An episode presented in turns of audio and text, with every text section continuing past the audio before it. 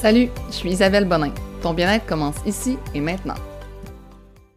Bonjour, j'espère que ça va bien. Bienvenue à la saison 2 du podcast Le succès par le bien-être. Je suis tellement excitée de partir de cette saison 2-là. Euh, ça a été planifié. Ma tête bourdonnait d'idées. Vous n'avez pas idée. Donc, voici les nouveautés de cette deuxième saison. D'abord, des podcasts exclusifs chaque semaine sur l'app Shirt and Sweat. C'était vraiment important pour moi de continuer de donner du contenu supplémentaire à l'app. Euh, je pense que les gens en ont grandement pour leur argent sur l'application, puis je voulais que ça continue d'être comme ça. Donc, des podcasts exclusifs. Justement, sur l'application, on a créé un groupe dédié à la communauté du podcast. Donc, c'est un groupe qui est entièrement gratuit. Que tu souhaites t'entraîner ou non avec moi, ça n'a pas d'importance. Tant que tu es un auditeur du podcast, tu vas sur ce groupe-là parce que c'est là qu'on va, dans le fond, vraiment vous comme faire participer au podcast, vous poser des questions. C'est là qu'on va vous mettre aussi, par exemple, si euh, je parle d'un livre... Euh, dans le podcast ou si je parle de quelque chose, ben c'est là que je vais mettre l'information. Donc, c'est important que tu ailles te joindre à l'app, tu t'inscris gratuitement et tu rejoins le groupe Le succès par le bien-être. Ensuite, on va avoir des invités experts régulièrement. Vous voyez par le titre aujourd'hui qu'on a un expert vraiment spécial. Donc, euh, à chaque deux semaines, on va avoir, ben, généralement, chaque deux semaines, on va avoir un invité expert. Et ensuite, un truc vraiment cool, OK? On va faire des épisodes bonus qui vont s'appeler Info Bien-être. Donc, chaque semaine, Mélanie, euh, qui travaille pour Shot Sweat, et moi, on va vous donner notre opinion de non-experte sur vos situations, puis on va répondre à vos questions un petit peu plus personnelles parce que les euh, QA que j'avais mis sur. Euh, les, dans les épisodes spéciaux Q&A ont tellement été populaires que je me suis dit, OK, genre, ça le mérite comme, faut que je fasse ça plus souvent, faut que je réponde aux questions. Puis ça vraiment comme ton, soit vous avez des questions à me poser, ou encore vous avez des situations personnelles que vous voulez comme que j'élabore, puis que je donne, euh, que moi et Mel, on donne notre euh, opinion là-dessus. Donc, si vous voulez envoyer vos questions, vous pouvez les envoyer au courriel info at shirtandsweat.ca puis on va pouvoir répondre à ça durant les épisodes bonus euh, Info Bien-être. Donc, le podcast est toujours gratuit. Le podcast il est là pour vous aider à évoluer, à vous éduquer. Je pense aussi à rire, à sourire, à vous divertir chaque semaine. Donc, j'espère que vous allez être présents pour toute cette belle saison 2-là. Euh, pour ce qui est de l'épisode d'aujourd'hui. Donc, selon les statistiques de mon podcast, je les ai quand même regardées, là, combien vous êtes à écouter les épisodes et tout ça tout ce qui parlait de comme finance, d'économie, c'était vraiment dans votre top comme les podcasts les plus écoutés. Donc, j'ai décidé de d'inviter Pierre-Yves McSween à venir vous parler de finances personnelles. Si vous le connaissez pas, pour vrai, comme sortez de votre trou, là. il est vraiment connu au Québec parce que justement, il y, a une, il a, une, bonne façon de vulgariser les finances. Il a écrit trois livres sur les finances personnelles que j'ai lu les trois. C'est En as-tu besoin? Liberté 45 et la facture amoureuse. Mais dans ce podcast-ci, il va vraiment vous donner comme justement des conseils pour avoir une bonne base, une bonne santé financière, dans le fond. Donc, le podcast est présenté par Shirt and Sweat, qui est ton gym virtuel qui te permet de t'entraîner efficacement, de faire des recettes délicieuses, d'obtenir des conseils d'experts et de rejoindre une communauté incroyable. Donc, rends-toi en ligne au app.shirtandsweat.ca et utilise le code promo POD30, POD en majuscule 30, pour obtenir ton premier mois à 30% de rabais. Sur ce, je vous souhaite une super bonne écoute et merci encore d'écouter mon podcast. Si vous saviez comment ça me fait plaisir de créer ça, surtout avec votre feedback, c'est ça qui me donne le goût. Donc, euh, bonne écoute! Donc, euh, bonjour Pierre-Yves, merci d'avoir accepté de participer à mon podcast aujourd'hui. Plaisir partagé. Donc, euh, pour ceux qui auraient besoin de présentation, est-ce que tu peux nous dire en quelques mots euh, qui tu es et quelle est ton expertise? Euh, je suis comptable, professionnel agréé, j'étais prof, j'ai écrit trois livres, En as-tu vraiment besoin? Liberté 45 et La facture amoureuse sur les finances personnelles sous diverses formes. Animateur de l'indice Mexo et aussi chroniqueur au 98.5 et au FM 93 à Québec. Juste un petit peu occupé. ouais, un petit peu. Mais moi, j'ai lu tes trois livres, c'est pour ça justement que j'ai voulu t'inviter parce que je trouve mm-hmm. que au niveau de, notre sujet aujourd'hui, c'est les bases de la bonne santé financière. je trouve que justement, tu vulgarises très bien pour les gens qui sont comme un peu monsieur, madame, tout le monde, qui auraient besoin de euh, avoir justement les bases. C'est ma première question, c'est selon toi, c'est quoi les piliers finalement d'une bonne santé financière? Je dirais que c'est d'avoir compris la game, les règles du jeu. Je te donne un exemple. Présentement, le gouvernement fédéral va nous offrir un nouvel, nouvel outil, hein, le CELIAP, qui est dans le fond un, un CELI déductible puis qui peut être retiré pour acheter une maison sans impact fiscal. Si on combine ces connaissances-là puis on se dit, je pars un REE pour mes enfants à leur naissance, quand ils arrivent pendant leurs études à post-secondaire, je leur donne cet argent-là, puis eux réussissent à en garder une bonne partie. Puis quand ils sont à l'âge adulte, ils le mettent dans le CELIAP. Ils vont avoir un remboursement d'impôts pour acheter une maison ou un IBAB à revenus qui sera en partie ou en totalité non imposable par la suite. Donc, ça, c'est une, une, démonstration que quand tu maîtrises les règles du jeu bien simples dès le départ, mais ça change ta vie. Puis quand mmh. tes parents ils pensent pour toi, ben, tu atteins un autre niveau. Donc, ça prend un plan puis une compréhension. Donc, un plan, c'est le fond s'éduquer, puis ensuite de ça, se faire un plan en fonction de ce qu'on a accès. Parce que si j'ai pas d'enfant, j'ai pas de RE. Donc, c'est de dire. Exact. En de notre situation, finalement. Mais tu as un CELIAP, par exemple, puis si tu n'as pas de RE, est-ce que tes parents en ont mis un pour toi? Est-ce que c'est un avantage stratégique de tes parents, vas-tu t'en servir? Je te donne un exemple. Beaucoup de, de, jeunes vivent chez leurs parents pendant leurs études et ils sortent pas riches. Ce que je trouve vraiment fantastique ou plutôt décourageant, parce que je me dis, si de 1998 à 2002, mes études m'ont coûté 50 000 parce que j'avais des frais de subsistance, quelqu'un qui n'a pas cette facture-là, comment se fait-il qu'il n'a pas? Ce 50 000? Mm-hmm. et, donc, c'est un peu ça ma, ma différenciation, c'est qu'il y a des gens qui peuvent dépenser qui devraient peut-être moins. L'autre point, c'est peut-être dire, ben, j'en ai parlé beaucoup dans la facture, euh, dans la Liberté 45, c'est la création de valeur. C'est que tu as bien beau connaître toutes les règles du monde, puis euh, gérer ton budget, puis vouloir investir, si tu n'as pas de valeur marchande, qui est bête à dire, une valeur marchande dans un marché, ben, tu ne peux pas profiter du reste. Donc, euh, comprendre que quand tu es jeune, il faut que tu crées quelque chose. Donc, il faut être actif au lieu de passif. proactif dans la création de valeur plutôt que de se dire je vais attendre que la vie me tombe sur la tête et qu'une opportunité mm-hmm. se présente. Donc, il y a ça. Là. Donc, j'avais mis ça à une question plus tard, mais je vais t'en demander maintenant. Donc, toi, est-ce que tu dirais de viser de moins dépenser ou de gagner plus? Parce que là, tu viens de dire justement de comme créer de la valeur. Est-ce que ce que tu veux dire par là, c'est justement de comme, comme justement, on pourrait dire, gagner plus en comprenant la game en ayant moins de sorties d'argent? c'est comme un 2 pour 1 finalement? Ben moi, en fait, c'est même plus une question de ratio. C'est-à-dire, la création de marge de manœuvre est, gérée par tes revenus et tes dépenses. Mais quand tu es très jeune, tu commences ta carrière, tes revenus sont jamais très élevés, à moins de jouer au hockey dans la Ligue nationale. Et donc, là, tu gères tes dépenses. Mais plus tu grandis, plus tu peux demander de te payer un petit luxe, quelque chose, et finalement, c'est pas grave que tu dépenses. Moi, je dépense probablement 2, 3, 4, 5 fois plus qu'avant, mais je gagne 2, 3, 4 fois, 5 fois plus. Donc, ma marge discrétionnaire, elle s'agrandit. Et donc, moi, tout ce que je dis, c'est plus ta marge augmente, plus l'investissement devient, devient facile et plus mm-hmm. ça devrait être automatique. Il y a des choses qu'à 20 ans, je n'aurais pas faites, comme un placement privé ou investir dans un immeuble que, disons qu'il y avait des rénaux à faire et que je n'avais pas les moyens ou peu importe. Et que maintenant, euh, c'est une question de choix. C'est ça. Parce que dans le fond, c'est ça. Souvent, les gens vont répondre Ah, mais moi, j'ai juste une vie à vivre. Qu'est-ce qui arrive si je meurs demain? Puis ces affaires-là. Mais c'est toujours de jouer avec ça, que ça marche. Tu as le droit de vivre mais de vivre avec ta marge. Non, mais la marge, en même temps, comme si tu n'as pas créé de valeur, tu n'en as pas de marge. Tu sais, c'est encore là, c'est tout le temps le point quand quelqu'un me dit Ouais, mais regarde, j'ai un job bien ordinaire, ma vie est ordinaire, puis. Mais c'est le résultat de bien des choses que je ne contrôle pas, puis eux autres, des fois, oui, des fois, non. Et donc, c'est vraiment, si tu ne crées pas de valeur plus jeune, tu n'en auras pas de marge.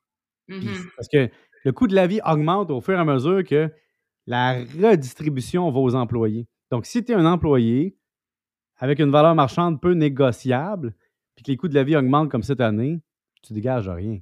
Non, c'est ça. Fait que tu es comme pris un peu dans cette, pyramide-là qui ne cesse jamais, puis qui est un recommencement.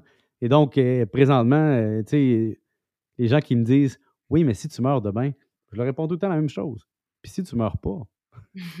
Parce que les probabilités, les probabilités sont pas avec toi, là. Ben, c'est ça. Statistiquement, oui, tu peux te faire écraser par un train, mais il y a des bonnes chances que non, si tu le cherches pas.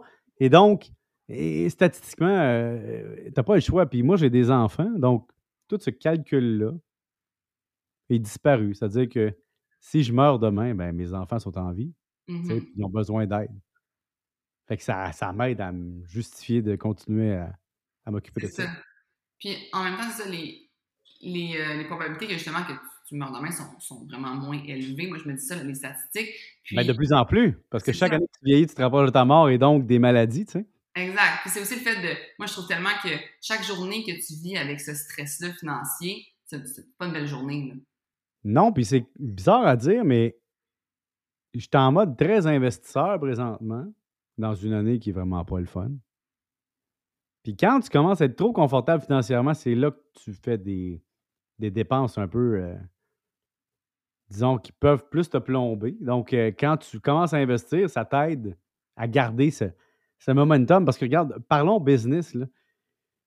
Il y a beaucoup de modèles d'affaires dans la vie qui meurent avec l'art.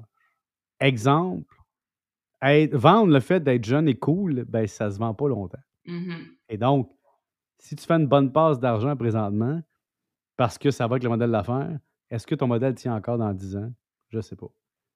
Hey là, excuse-moi, j'ai comme. Euh, excusez-moi, j'ai comme l'impression d'avoir le souffle court. Je ne sais pas pourquoi. Je fais juste dire ça dans le podcast. Je suis comme essoufflé, je ne comprends pas pourquoi. mais on t'entend bien, mais euh, non, ça, puis dans le fond, ce que tu veux dire par là, c'est que si justement, comme euh, tu vends le fait de Johnny Cool, mais ça dure pas longtemps, mais tu n'as pas une pérennité avec ça, c'est ça que tu veux dire? Mais ben, je donne un exemple, puis tu, tu, vas le savoir si je peux tutoyer le, la business de l'entraînement. Euh, faut être inspirant. Mm-hmm. Et euh, plus on vieillit, moins on correspond au stéréotype de l'entraînement, de la personne qui est cote, qui s'entraîne, qui mange tout bien, puis puis en vieillissant aussi, de un moment donné, on peut avoir des, choses qui font qu'on ne peut plus entraîner ou qu'on ne peut plus s'entraîner ou qu'on ne reflète plus l'image qui va.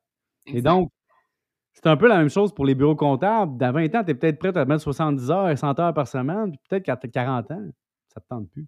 C'est ça. Euh, faut que tu trouves justement un plan. Fait que dans le fond, quand on, si on revient au début, c'est de dire, bon, mais la bonne santé financière, c'est de dire, oui, tu peux avoir, admettons, euh, justement des, des revenus X, euh, des dépenses Y. Puis là, après ça, tu te dis, bon, ben, j'ai ce métier-là pour l'instant. Est-ce que ce métier-là, est-ce que cette énergie-là que j'ai présentement, je vais l'avoir tout le temps?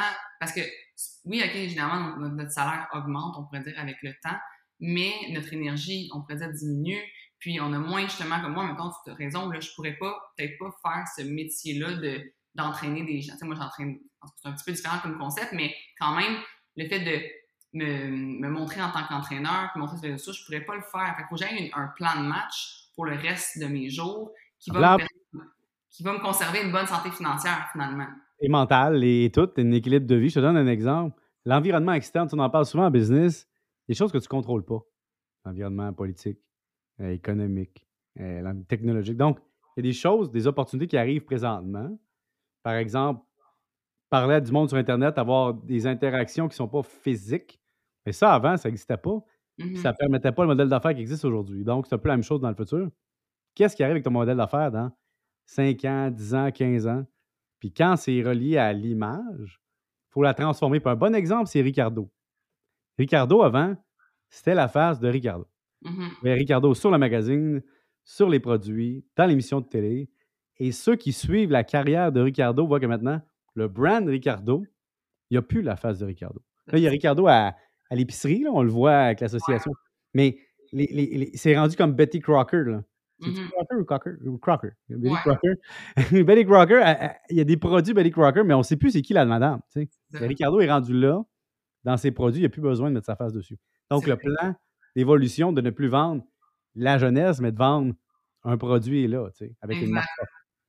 Mais je te dirais pas toute ma vision de Shirt and Sweat, mais c'est un peu dans ce sens-là. Mon entreprise qui s'appelle Shirt and Sweat, c'est c'est pas Isabelle Bonin, elle s'appelle Shirt and Sweat, puis c'est une raison, une des raisons, c'est parce que je veux que ça demeure avec le temps, parce que j'y ai pensé, puis j'y ai pensé à justement comme pour conserver une bonne base de finances stables, faut pas que ce soit moi tout le temps. je me suis dit ça, j'y ai pensé.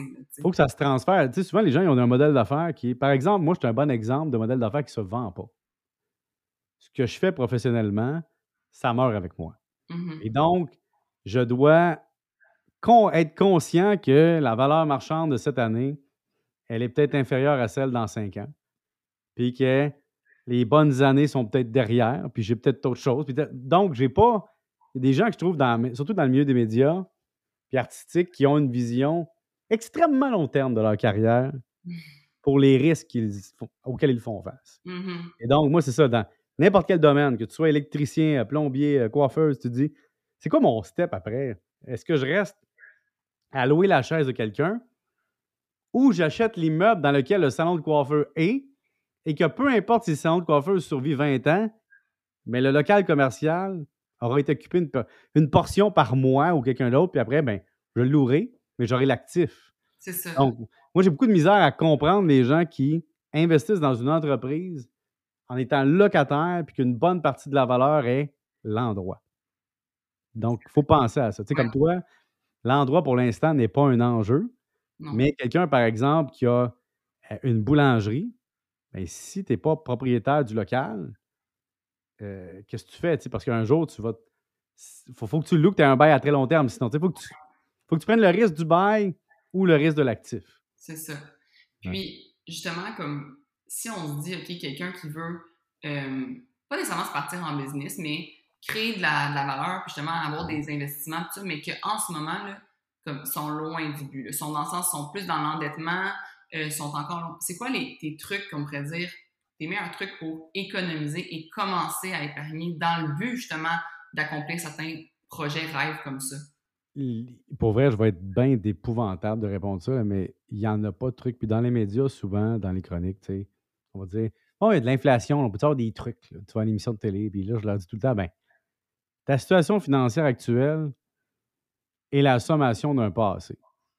Et ça, tu ne peux pas le fabriquer. Tu ne peux pas dire Ah, je vais devenir euh, avocat du jour au lendemain, ou tu ne peux pas dire non plus euh, Je vais balancer mes finances du jour au lendemain. Puis c'est drôle que tu sois dans la business de l'entraînement, on fait un parallèle. La santé physique, euh, c'est le cumul de 20-30 ans de nourriture et d'entraînement et de génétique et de chance.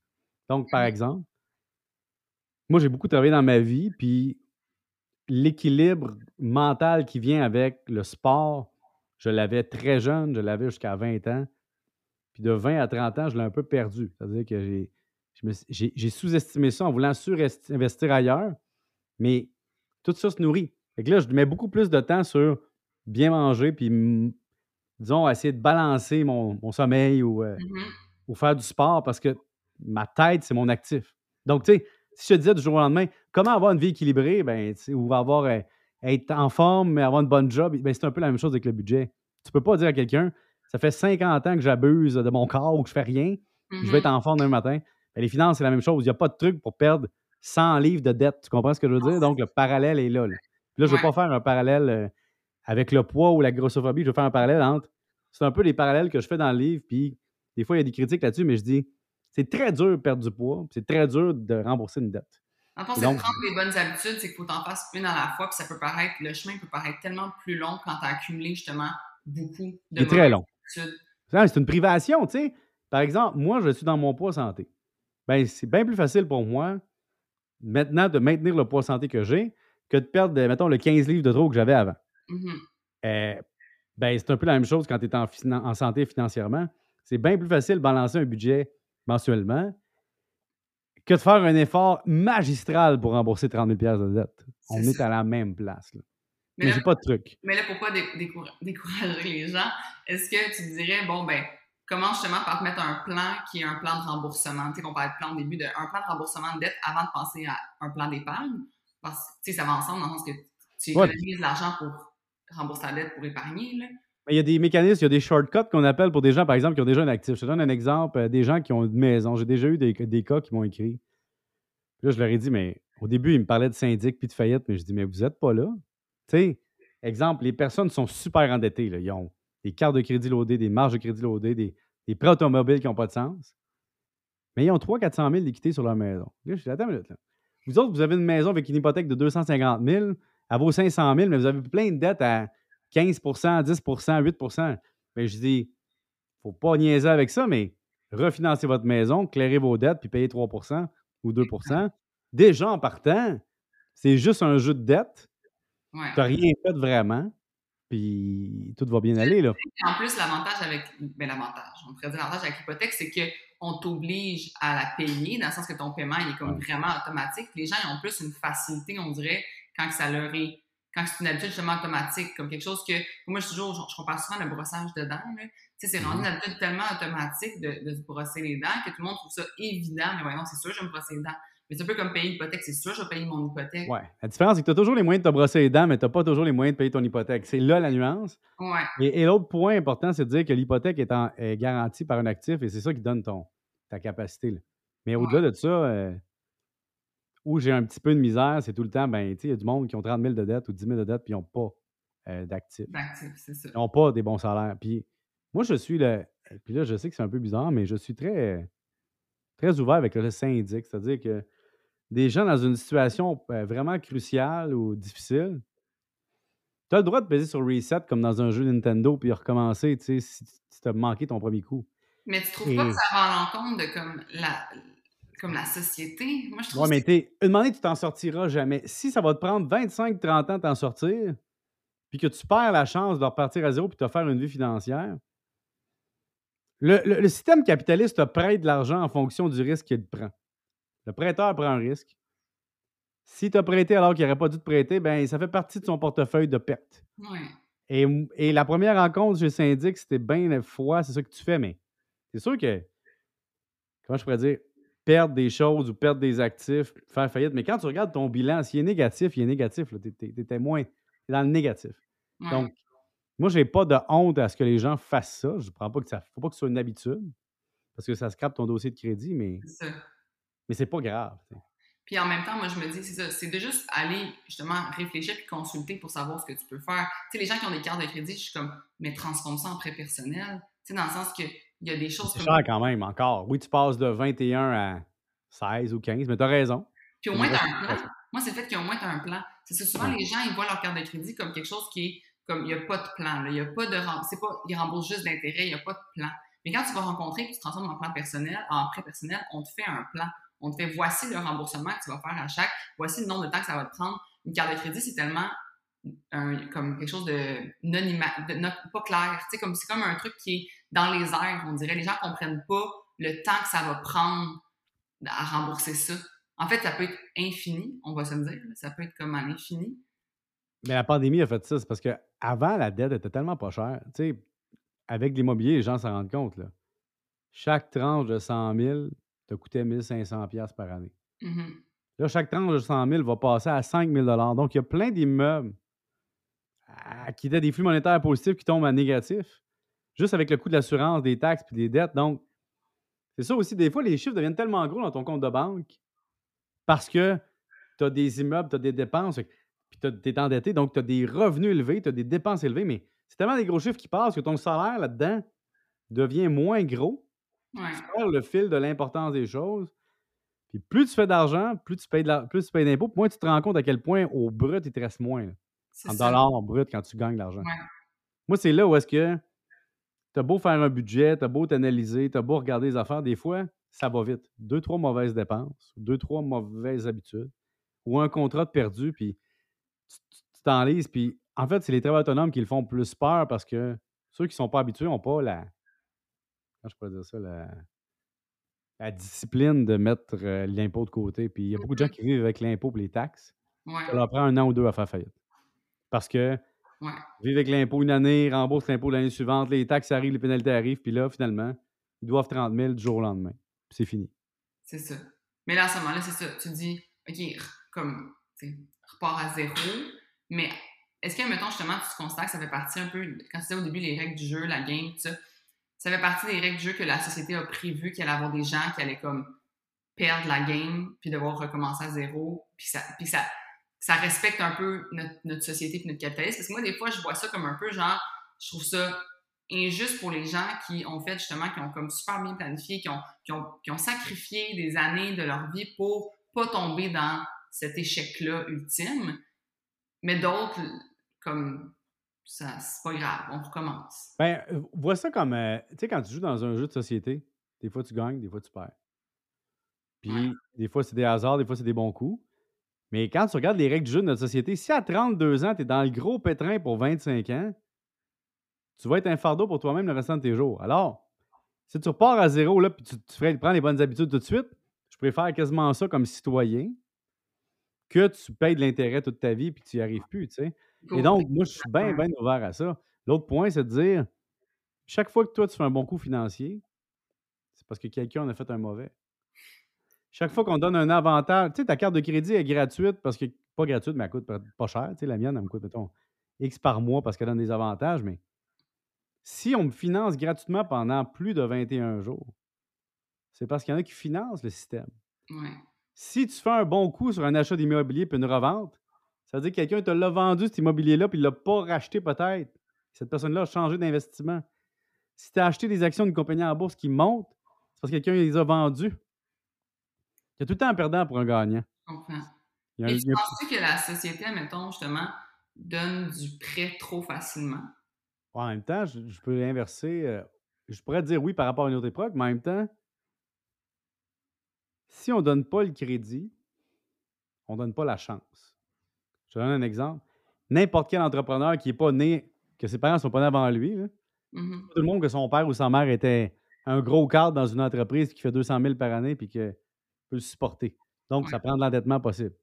Et quand tu as de l'endettement possible, ben, je te donne une chance. Maintenant, tu peux te brûler avec, mais quand des fois les gens ils disent qu'on devrait avoir des cartes de crédit juste pour le monde qui sont capables de tout payer tout le temps, j'aime pas ça parce que c'est comme dire bon, on va discriminer une portion de la société pour s'assurer qu'elle n'ait pas de chance.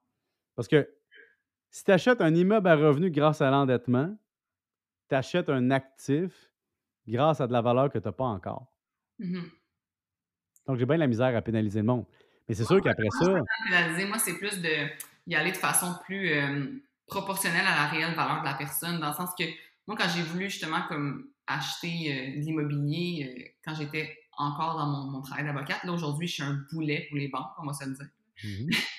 Parce que j'ai, je, ne suis, parce que j'ai fait même pas deux ans que j'ai mon entreprise, donc on me prêtera rien. Mais il y a, quand j'étais avocate, la banque, pour mon conjoint et moi, qui faisait des salaires, des bons salaires, mais pas des, pas des excellents salaires, on pourrait dire quand la banque m'a appris qu'elle était prête à me prêter pour, une, pour de l'immobilier, pour une maison, pas pour, une, pas pour une immeuble à revenu, pour une maison unifamiliale, quand j'ai appris qu'on était prêt à me, prêter 1,2 million, ouais, je trouvais ça complètement. J'ai appelé la banque et j'ai littéralement donné mon opinion en disant Mais vous allez mettre les gens à la rue. Là.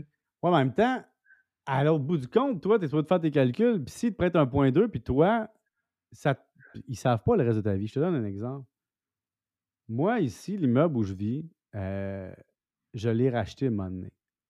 À mon ex, fait que j'ai fait que je leverage au maximum pour le racheter. Et j'aurais pu faire des choix, des fois, de le rembourser plus vite. Mais à la place de faire ça, je l'ai réhypothéqué sur gain de valeur, sur gain de valeur pour faire d'autres investissements. Mmh la banque aurait pu me dire Hey, avec ton revenu, euh, réhypothéquer un immeuble, euh, c'est plus risqué, on ne devrait pas te prêter autant, mais il m'aurait coupé l'opportunité d'acheter autre chose, de faire du rendement dans mon CELI pendant que ma maison me coûtait 1,5% Donc, l'endettement, même à l'extrême, si la personne fait des bons coups, ça peut marcher. Je te donne un autre exemple. Des fois, il y a le market timing qui est bon. Tu, sais, tu peux avoir des gens qui avaient 30 000 de revenus par année, mais il y avait un petit héritage de leurs parents. Ils ont acheté un immeuble à revenu qui n'aurait jamais pu se payer s'il n'y avait pas eu le cash down de leurs parents. Puis, il s'avère qu'ils ont acheté cet immeuble-là dans les 20 dernières années et que finalement, cette année, ils font 45 000 de salaire et que l'immeuble vaut un million. Et là, tu te dis, cette personne-là était capable d'avoir un immeuble d'un million, pas parce qu'elle a travaillé fort, pas parce qu'elle a épargné, pas parce qu'elle s'est serré la ceinture, parce qu'on lui a donné la capacité d'endettement. Je connais mmh. des gens qui ont un actif aujourd'hui de 8 900 000 avec un salaire de 40 000 par année. Pourquoi? Parce qu'on leur a donné de l'endettement qui était bien réinvesti. Mmh oui, ben, tu vois, c'est ça que je trouve des fois, c'est que les gens, ils font pas leur propre devoir. Dans ce que moi, quand j'ai reçu cette, cette préautorisation-là, je me suis pas mis à magasiner des maisons d'un point de million. Je suis restée dans mon budget, j'ai fait, OK, j'ai la capacité, je sais maintenant que j'ai la capacité, par exemple, d'acheter la moitié de ce montant-là facilement, mais euh, j'ai fait mes devoirs sur mes propres finances, puis je les ai regardés. C'est ça que je pense que le monde ne font pas. C'est qu'ils vont, par exemple, au concessionnaire d'auto, on leur dit tu vas pouvoir avoir un prêt auto euh, à 700 par mois, tu as cette capacité-là. Ah, j'ai cette capacité-là, ah, parfait. Mais c'est pas parce qu'un vendeur de, de char dit ça que c'est la réalité. Mais en même temps, quand tu me parles de ta situation personnelle, tu me parles d'un enjeu très important. On est deux. Puis je sais que ça peut avoir de la bizarre, mais vous êtes deux à pouvoir partager le risque et à Mhm. gérer votre carrière à deux. Puis moi, je vais prendre des risques pendant que toi, tu es encore stable. Plus tard, tu seras moins stable, je prendrai des, moins de risques. Quand tu es tout seul, à prendre le risque financier d'où tu vis, c'est doublement stressant. Puis tu ne peux pas faire les mêmes calculs. Et donc, tu as ta capacité d'endettement individuelle, mais tu n'as pas celle de ton conjoint, ta conjointe en plus.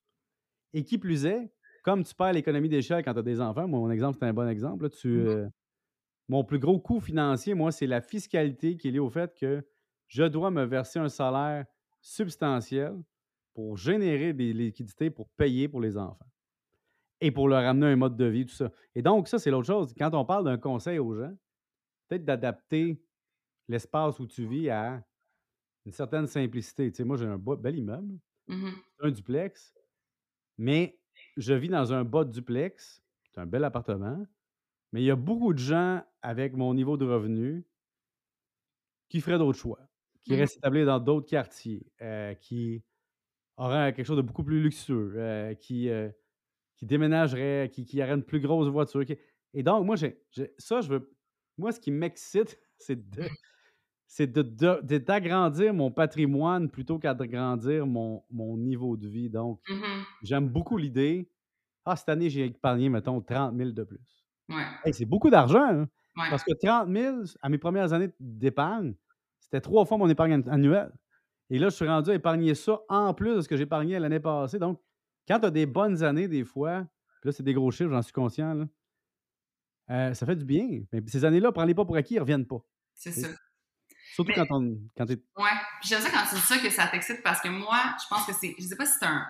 Je sais pas si ça fait partie de la personnalité ou quoi que ce soit, mais on dirait qu'il y a des gens que l'argent leur brûle les doigts, puis il y a d'autres gens que c'est le contraire, que c'est comme ils aiment la, la garder, la. C'est comme un. Justement, c'est excitant de ne pas la dépenser quasiment, tandis que C'est excitant ce que ça te donne comme pouvoir de faire. Moi, je ne vois pas ça comme excitant d'en avoir. Quand on parle d'excitation, c'est nullement une excitation sexuelle, c'est une excitation de, d'optimisme et de possibilité de ouvrir l'univers des possibles. Je te donne un exemple. Tu sais, cet été sur Instagram, je voyais beaucoup de monde avec des bateaux. tu sais, Puis je me disais, aïe, aïe, hein. Ils ont la grosse vie. Puis souvent, c'est la vie des parents, il faut le dire, là, même à notre âge. Puis je me dis, ça, c'est excitant, mais aïe, aïe, hein. Ce bateau-là, c'est 130 000 piastres pour faire du wakeboard. Puis là, je me dis, 130 000 net d'impôts. Tu peux acheter euh, deux immeubles avec ça, assurer la retraite d'un de tes enfants. euh, tu sais, c'est, c'est majeur. Ouais. donc, t'en fais-tu tant que ça du ski nautique? Et ça, pour ça que moi, je te donne un exemple de plaisir partagé. J'ai un ami au chalet qui a un chalet qui lui a fait OK, moi et les trois voisins, on va acheter un yacht de 6 000 des années 80. Il est en fiberglass, il roule encore. Tu as assez de force dans ton moteur pour faire du ski nautique ou du wakeboard ou tout ça. Puis tu peux payer ta part de l'acquisition avec, la paye, avec une paye. Mhm. Et donc, sont, dans le fond, trois couples, six propriétaires pour 5800 pièces de bateau. Ils ont le même fun. Ouais. OK. C'est pas les personnes qui seraient dans l'occupation d'eau avec un bateau de 200 000. Mais, tu sais, dans, dans dans l'utilité, moi, c'est un peu ça mon défi pour les gens qui me disent comment je peux économiser. Mais c'est peut-être d'aller chercher quelque chose qui t'apporte l'utilité sans nécessairement avoir le modèle. tu sais. Je te donne un exemple. Là, tu le vois, c'est un podcast audio, mais ici, j'ai des guitares qui sont beaucoup trop hautes pour mon talent.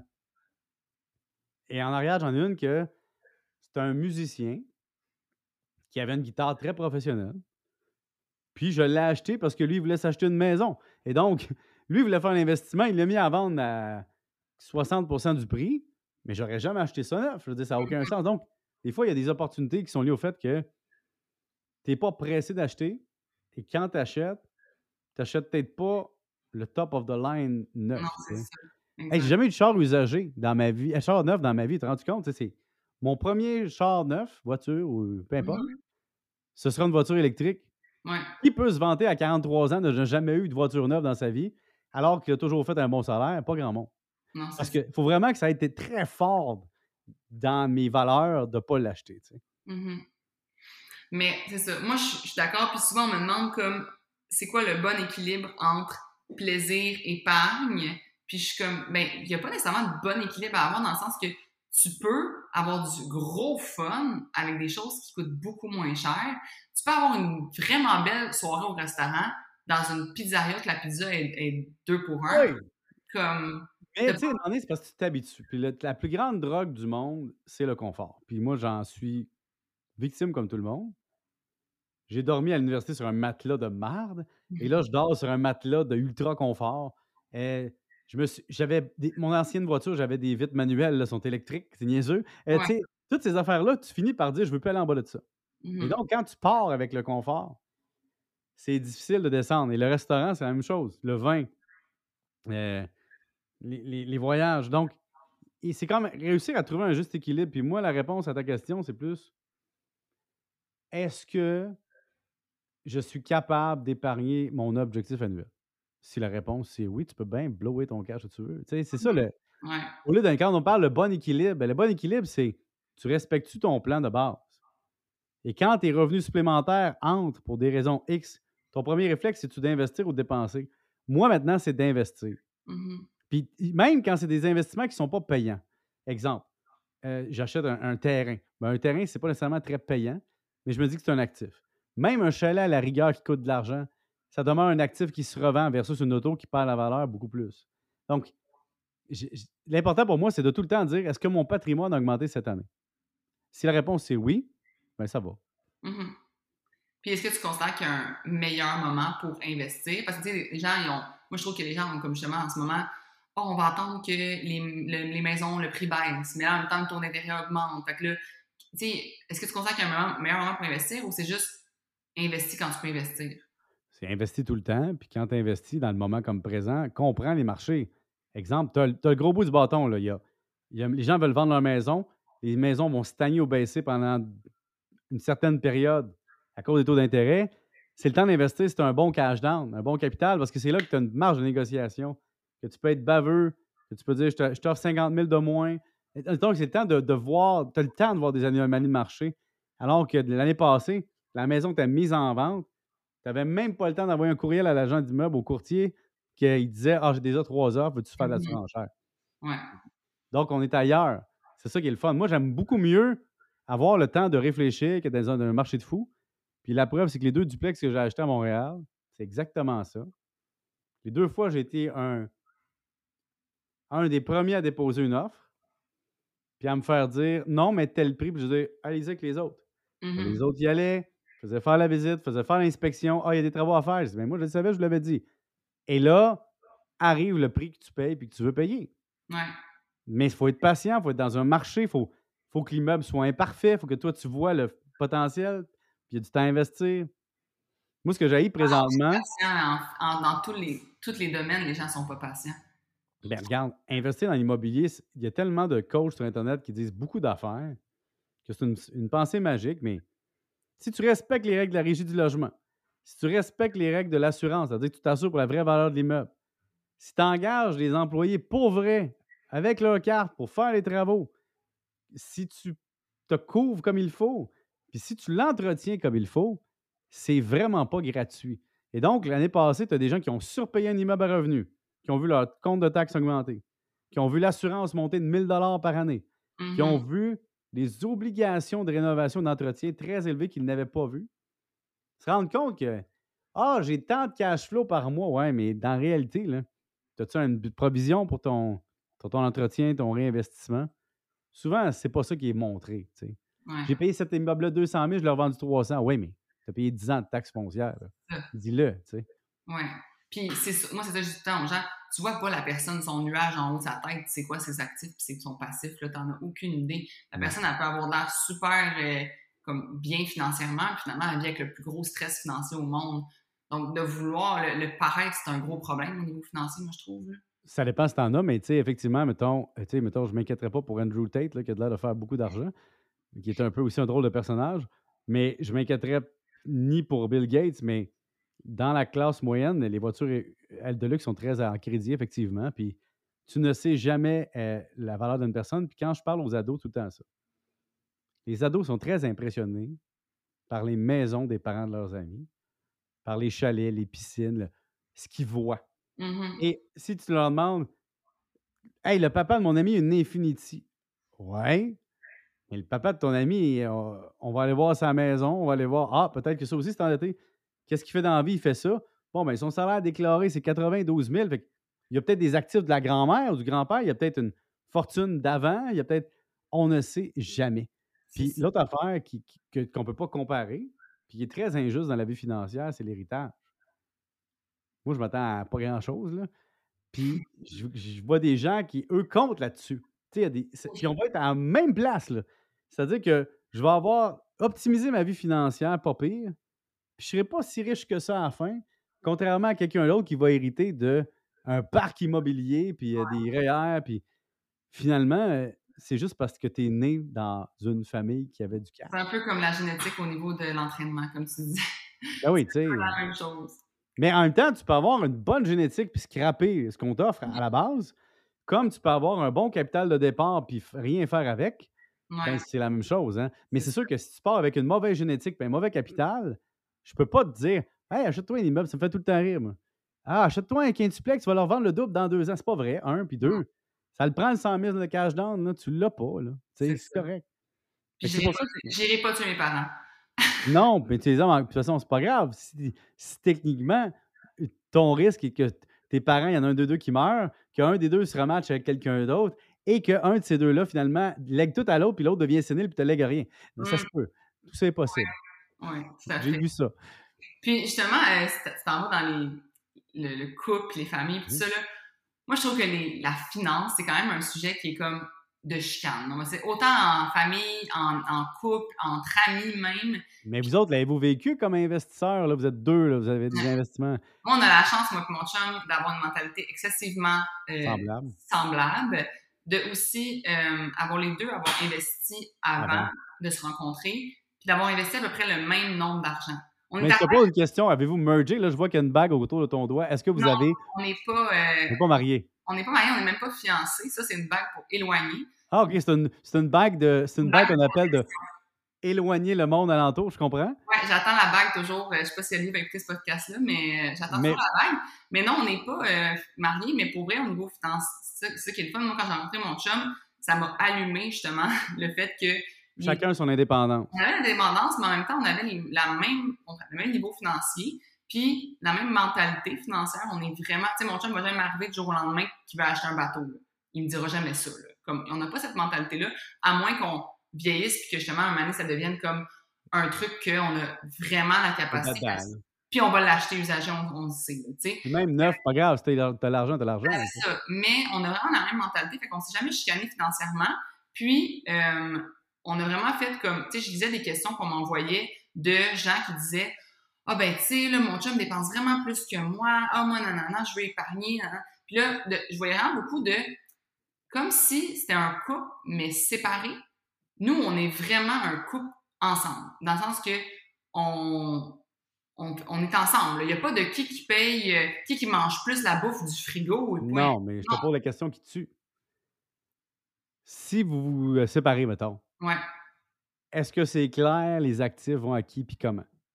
Oui, c'est très clair, mais en même temps, on ne on n'a pas, euh, comment je pourrais dire, on n'a pas tant planifié notre vie en fonction de se séparer, ce qu'on devrait peut-être faire, mais on c'est très clair. C'est écrit, c'est c'est clair, mais en Oui. même temps, euh, je ne vais pas, mettons, arriver et dire, ben, au final, tu t'as dépensé beaucoup plus que moi pendant Ah, notre relation, puis tout ça, non. Mais au niveau des actifs, c'est clair.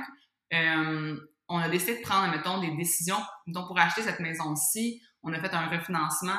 Ben, tu sais, on avait chac- chacun justement nos, affaires. Moi, j'avais déjà refinancé mon autre pour acheter notre deuxième. Tu sais, il y a eu comme plein de décisions qui se sont faites, mais on s'est dit, on est un couple, on est parti pour la gloire. Si on se sépare, ben, on verra rendu là. On l'a écrit, on le sait ce qui va arriver. Mais j'ai regardé justement des questions, puis j'étais comme, Coudon, êtes-vous vraiment un couple? Ou vous êtes le bord de vous, de vous séparer pour, pour m'écrire ces questions-là puis penser de même? Mais c'est parce que tant que tu n'en as pas parlé, puis moi, je vois ça de deux, de deux façons. Euh, des couples, mettons, qui se rencontrent plus tard. Et mettons plus tard, je veux dire, après, euh, tu sais, pas à 22 ans, là. Tu sais, avant, avant, après t'être bâti un peu, 30, Ouais. 35, 40. Ouais. Des fois, il y a des gros clashs. Puis les gens veulent. À 40 ans, à un moment donné, les gens, ils veulent revivre, une, tu sais, ils veulent revivre des choses. Puis là, puis là euh, une, deux années de grande frivolité, puis de grand amour, puis ça. Puis là, à un moment donné, euh, viennent les réalités financières, puis là, ben là, euh, c'est quoi ton plan à toi? Moi, j'en ai un, toi, t'en as-tu? Puis ça, ça, ça déchire des gens. Euh, puis c'est pas facile à gérer, tu l'as dit, parce que j'ai déjà rencontré des gens que ils payent, ils les dépenses communes ensemble, mais c'est comme si le reste n'avait pas de vie commune. Alors que, je m'excuse, mais si tu es ultra dépensière puis ton chum l'est pas ou vice-versa, puis qu'il paye à moitié de ses comptes avec, à la fin, vous arrivez quand même à la même retraite à un moment donné. Puis à la retraite, tu vas te dire Moi, j'ai 500 000 d'actifs, toi, tu as 50 000. On va vivre un mode de vie séparé. Non, tu vas être obligé de le subventionner ou lui de le subventionner. Et ça, c'est très frustrant parce que c'est un calcul que les gens ne voient pas, ne font pas ou n'assument pas. Il y a beaucoup de gens qui ont des écarts. Moi, ça me frustre pas tant, on dirait, parce que, mettons que ma business, elle explose, puis que je deviens vraiment là, ultra riche avec ça, puis que mon chum, lui, garde son emploi de salarié, ça me dérangera tellement pas de le financer. Attention, je recommence. Parce qu'il y a des actifs, parce que là, tu te sens bien, parce que là, ça va, puis là, tu te dis, ah, mais je te pars de zéro. Tu as deux, deux immeubles, vous avez la maison ensemble, tu as, accumulé des REER. Lui, il flotte tout. Oui, c'est ça. Là, quand il y a un gros clash de valeurs, puis il n'y a pas de décision ensemble, là, ça. Mais je pense aussi, euh, tu sais, avoir des projets d'investissement ensemble, c'est une preuve d'engagement, mais c'est aussi une preuve de j'ai envie que ça fonctionne, tu sais. Et donc, mm-hmm. mettons, acheter un immeuble avec ton chum ou, euh, ou euh, de faire des investissements puis de marquer dans des papiers que, tu sais, quelque chose va à l'autre en cas de décès ou quelque chose, je trouve que je trouve ça plus beau que, que de euh, un mariage pour faire une grosse fête, tu sais. Mais c'est ça, mais moi aussi, c'est comme ça qu'on l'a vu, nous, on a dit, on s'est dit qu'on s'était mariés par nos, nos, notre immobilier. Comme on est mariés par un immobilier. Moi, je te dirais qu'un enfant, c'est beaucoup plus un actif. Ah, ça, je te donne ça, on va être rendu un année aussi, mais tu sais, on s'est dit justement qu'on était, on a acheté une maison ici, dans, dans l'idée que ce serait notre maison pour avoir des enfants. On vivait dans un duplex, dans un logement qui n'avait pas assez d'espace pour notre confort, nous, avec des enfants. À vous, parce que, tu sais, on s'entend que la majorité... Ça, peut être confortable pour plein d'autres personnes. Mais moi, pour les sacrifices que j'ai faits, les études que j'ai décidé de faire pour m'assurer un confort, tout ça, puis toutes les économies que j'ai faites en regardant mes autres amis dépenser comme des fous, je me dis, je me suis assuré un confort futur et là, je le mérite et je me paye. Mais ça, je l'ai justement planifié plus jeune. Quand je, regardais mes amis dépenser, tout ça, mais ben moi, tu sais, j'économisais, je, je, me budgétais, je, me, je faisais des, je dis en guillemets sacrifices parce que j'ai jamais pensé que ma vie était un sacrifice. J'ai quand même apprécié ma vie, mais c'est ça que je trouve quand les gens disent Ah, t'es chanceuse ou ça, c'est pas de la chance, c'est de la planification. Mais il y a aussi une chance d'avoir eu un contexte favorable à la base ou pas très négatif. Euh, tu as, la chance de, peut-être avoir un environnement qui t'a permis de faire ça. Puis il y a peut-être la chance aussi d'avoir rencontré que, mettons, tu ne rencontres pas cette personne-là dans ta vie. Là, tu le rencontres après une première relation, puis tu as mmh. déjà un enfant d'une autre relation. Bien, ça, ça, ça, ça, ça, ça détruit tes finances. Euh, ça plombe. Tu sais, payer une pension alimentaire, ça fait partie de la vie, mais c'est vraiment, c'est vraiment difficile parce que tu as l'impression de gagner une hypothèque puis de la payer, mais de ne pas avoir le bénéfice qui va avec. Donc, c'est coûteux, là, tu sais. une semaine sur deux de congé, là. Pardon? T'as une semaine sur deux de congé. Ouais, mais il faut que tu travailles ces semaines sur deux-là pour compenser le fait qu'il n'y a peut-être plus d'économie d'échelle, tu sais. Ouais. Fait que ça aussi. Mais tu sais, bon, c'est tout ça. Mais comme on dit, les finances, c'est pas. Sais, j'ai écrit trois livres, c'est pas pour rien c'est tellement complexe, il y a tellement d'enjeux, il n'y a tellement pas de solution facile que quand les gens me demandent As-tu une recette? Comme si c'était une recette pour aller dans l'Instant Pot pour le souper. Oui, oui, j'ai mmh. des recettes de chili con carne, mais je peux, une recette pour te rendre à bonne place à 40 ans, il y en a une, mais c'est une recette qui mijote pendant 20 ans. Et c'est ça qui est plate. Puis des fois, il faut écouter aussi ses passions. des fois, tu haïs vraiment quelque chose sais, il y a du monde qui sont même pas capables de gérer. Je ne vais pas leur dire de faire un bac en, maîtrise en ingénierie financière. Ça n'arrivera pas. Mmh mais moi, je dis au monde, si tu t'en vas dans un domaine qui est difficile, ben, performe, tu sais, arrange-toi pour être le meilleur parce qu'il y a de la compétition. Puis toi, tu parles de ton modèle d'affaires. Tantôt, je te disais, il y a bien des gens qui se lancent dans un, dans un domaine d'affaires où ils aiment le produit. Mais je dis, as-tu une demande, tu sais? Mmh souvent, il y a, les gens font une mauvaise évaluation de leur modèle d'affaires, même comme travail autonome. Ah, je peux offrir ça, euh, ça va être cool. Ouais, mais ça marche pas. Il n'y a personne qui va payer. Ouais, c'est ça. Fait que le C'est un équilibre, c'est ça. C'est de, oui, faire ce que tu aimes, mais faire quelque chose que. Je disais justement dernièrement, c'était drôle que tu dises ça, justement, de comme, OK, trouve quelque chose dans quoi tu es bon, trouve quelque chose que tu as du plaisir à faire, Puis après ça, le, troisième niveau, c'est que quelqu'un veut avoir. Tu sais, dans le sens, soit ultra compétent, aime, du plaisir, mais faut qu'on veuille t'acheter. Si quelqu'un veut l'avoir, c'est parce que c'est quand même exigeant quelque part. Et donc, moi, ce que, je veux une version un petit peu plus pessimiste. Je dis, trouve ce que tu aimes, trouve dans quoi tu es bon, puis fais un compromis professionnel où tu te fais pas trop chier, excuse-moi du terme vulgaire, mais dire où tu as l'impression de ne pas être en train de souffrir. Parce qu'il y en mm-hmm. a, moi j'ai eu des carrières où, aïe, aïe, je travaillais beaucoup pour tout le monde, mais pas pour moi. Puis cette année, j'ai eu ce constat-là, un peu bizarre, tu vas rire, là, parce que c'est de dire, qu'est-ce que je fais réellement pour moi? Puis je suis tellement orienté investissement, je suis tellement orienté euh, mes enfants, leur avenir, que je me rends compte qu'à un moment donné, ce que je considère être pour moi, c'est souvent pas pour moi. Donc, mmh. mettons, euh, j'ai investi dans telle affaire pour, pour euh, tu sais, exemple, j'achète un deuxième immeuble en me disant, un jour, mes enfants, s'ils font qu'ils se logent, mais que je suis à Montréal, puis que je veux les aider, c'est pas pour me donner du fun que je fais ça, dans le fond, c'est pour planifier leur futur. Ouais. Et qu'il y a beaucoup de sacrifices que je me convainc que c'est pour moi. Mais dans le fond, c'est pour ma famille. Puis je me dis, s'il faut que je donne de quoi à mes enfants plus tard, à ce moment-là, j'aurai les reins assez solides pour le faire, alors que je paye maintenant le prix de ça et non pas plus tard. C'est ça. Mais c'était ton choix d'avoir tes, enfants, puis c'est en, en, concordance avec tes valeurs que tu fais ça finalement. Oui, mais un enfant, tu sais, bon. Un enfant, ça arrive à un moment donné, c'est planifié dans un contexte. Le contexte change. Mais tu as encore cet enfant-là.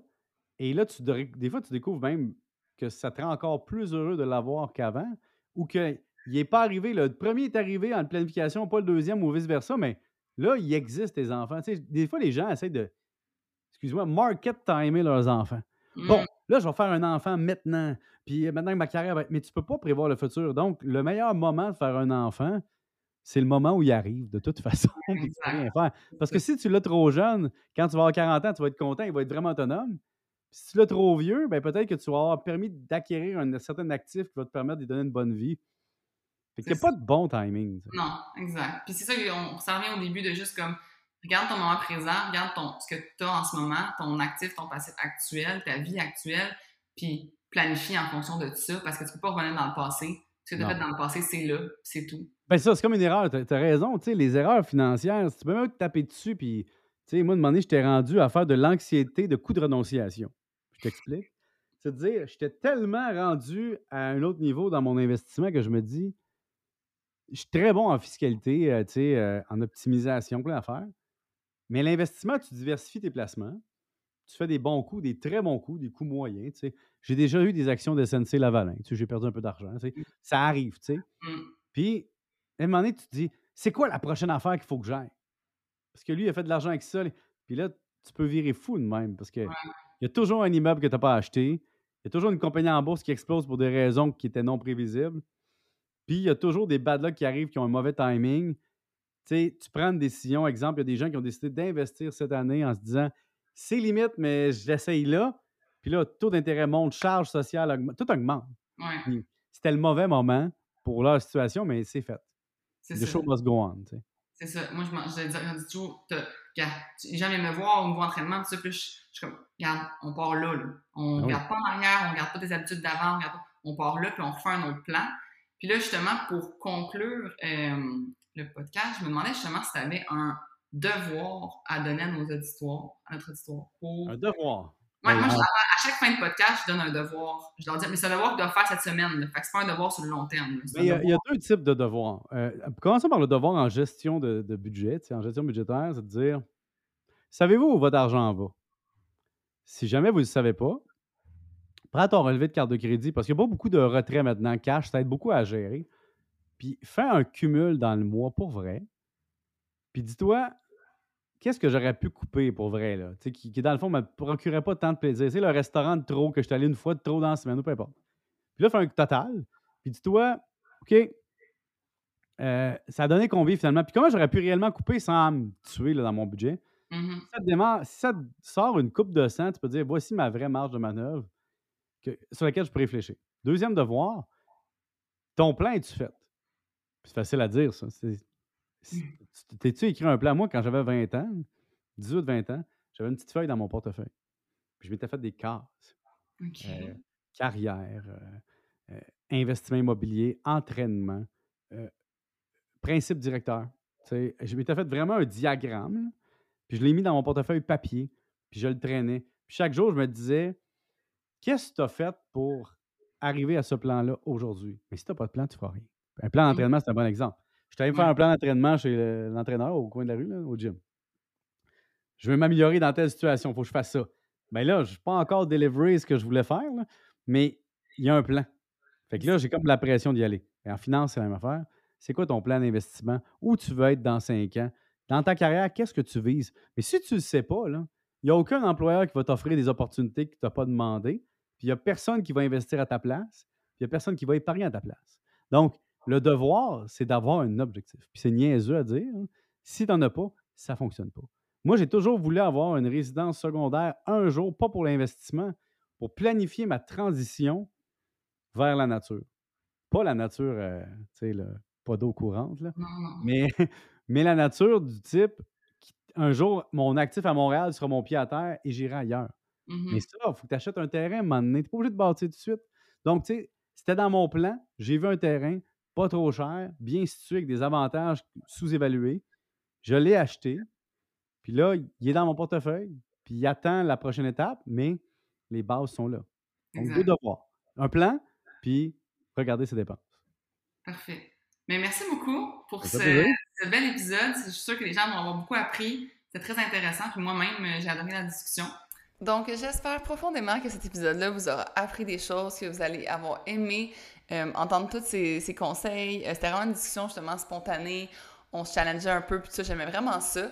Donc, ce serait vraiment apprécié que tu prennes le temps de screenshot dès maintenant l'épisode, de le partager sur tes médias sociaux, à tes amis aussi, puis d'aller faire un petit 5 étoiles sur Spotify. Ça prend deux secondes, ou sinon sur Apple Balado, ce serait vraiment apprécié également.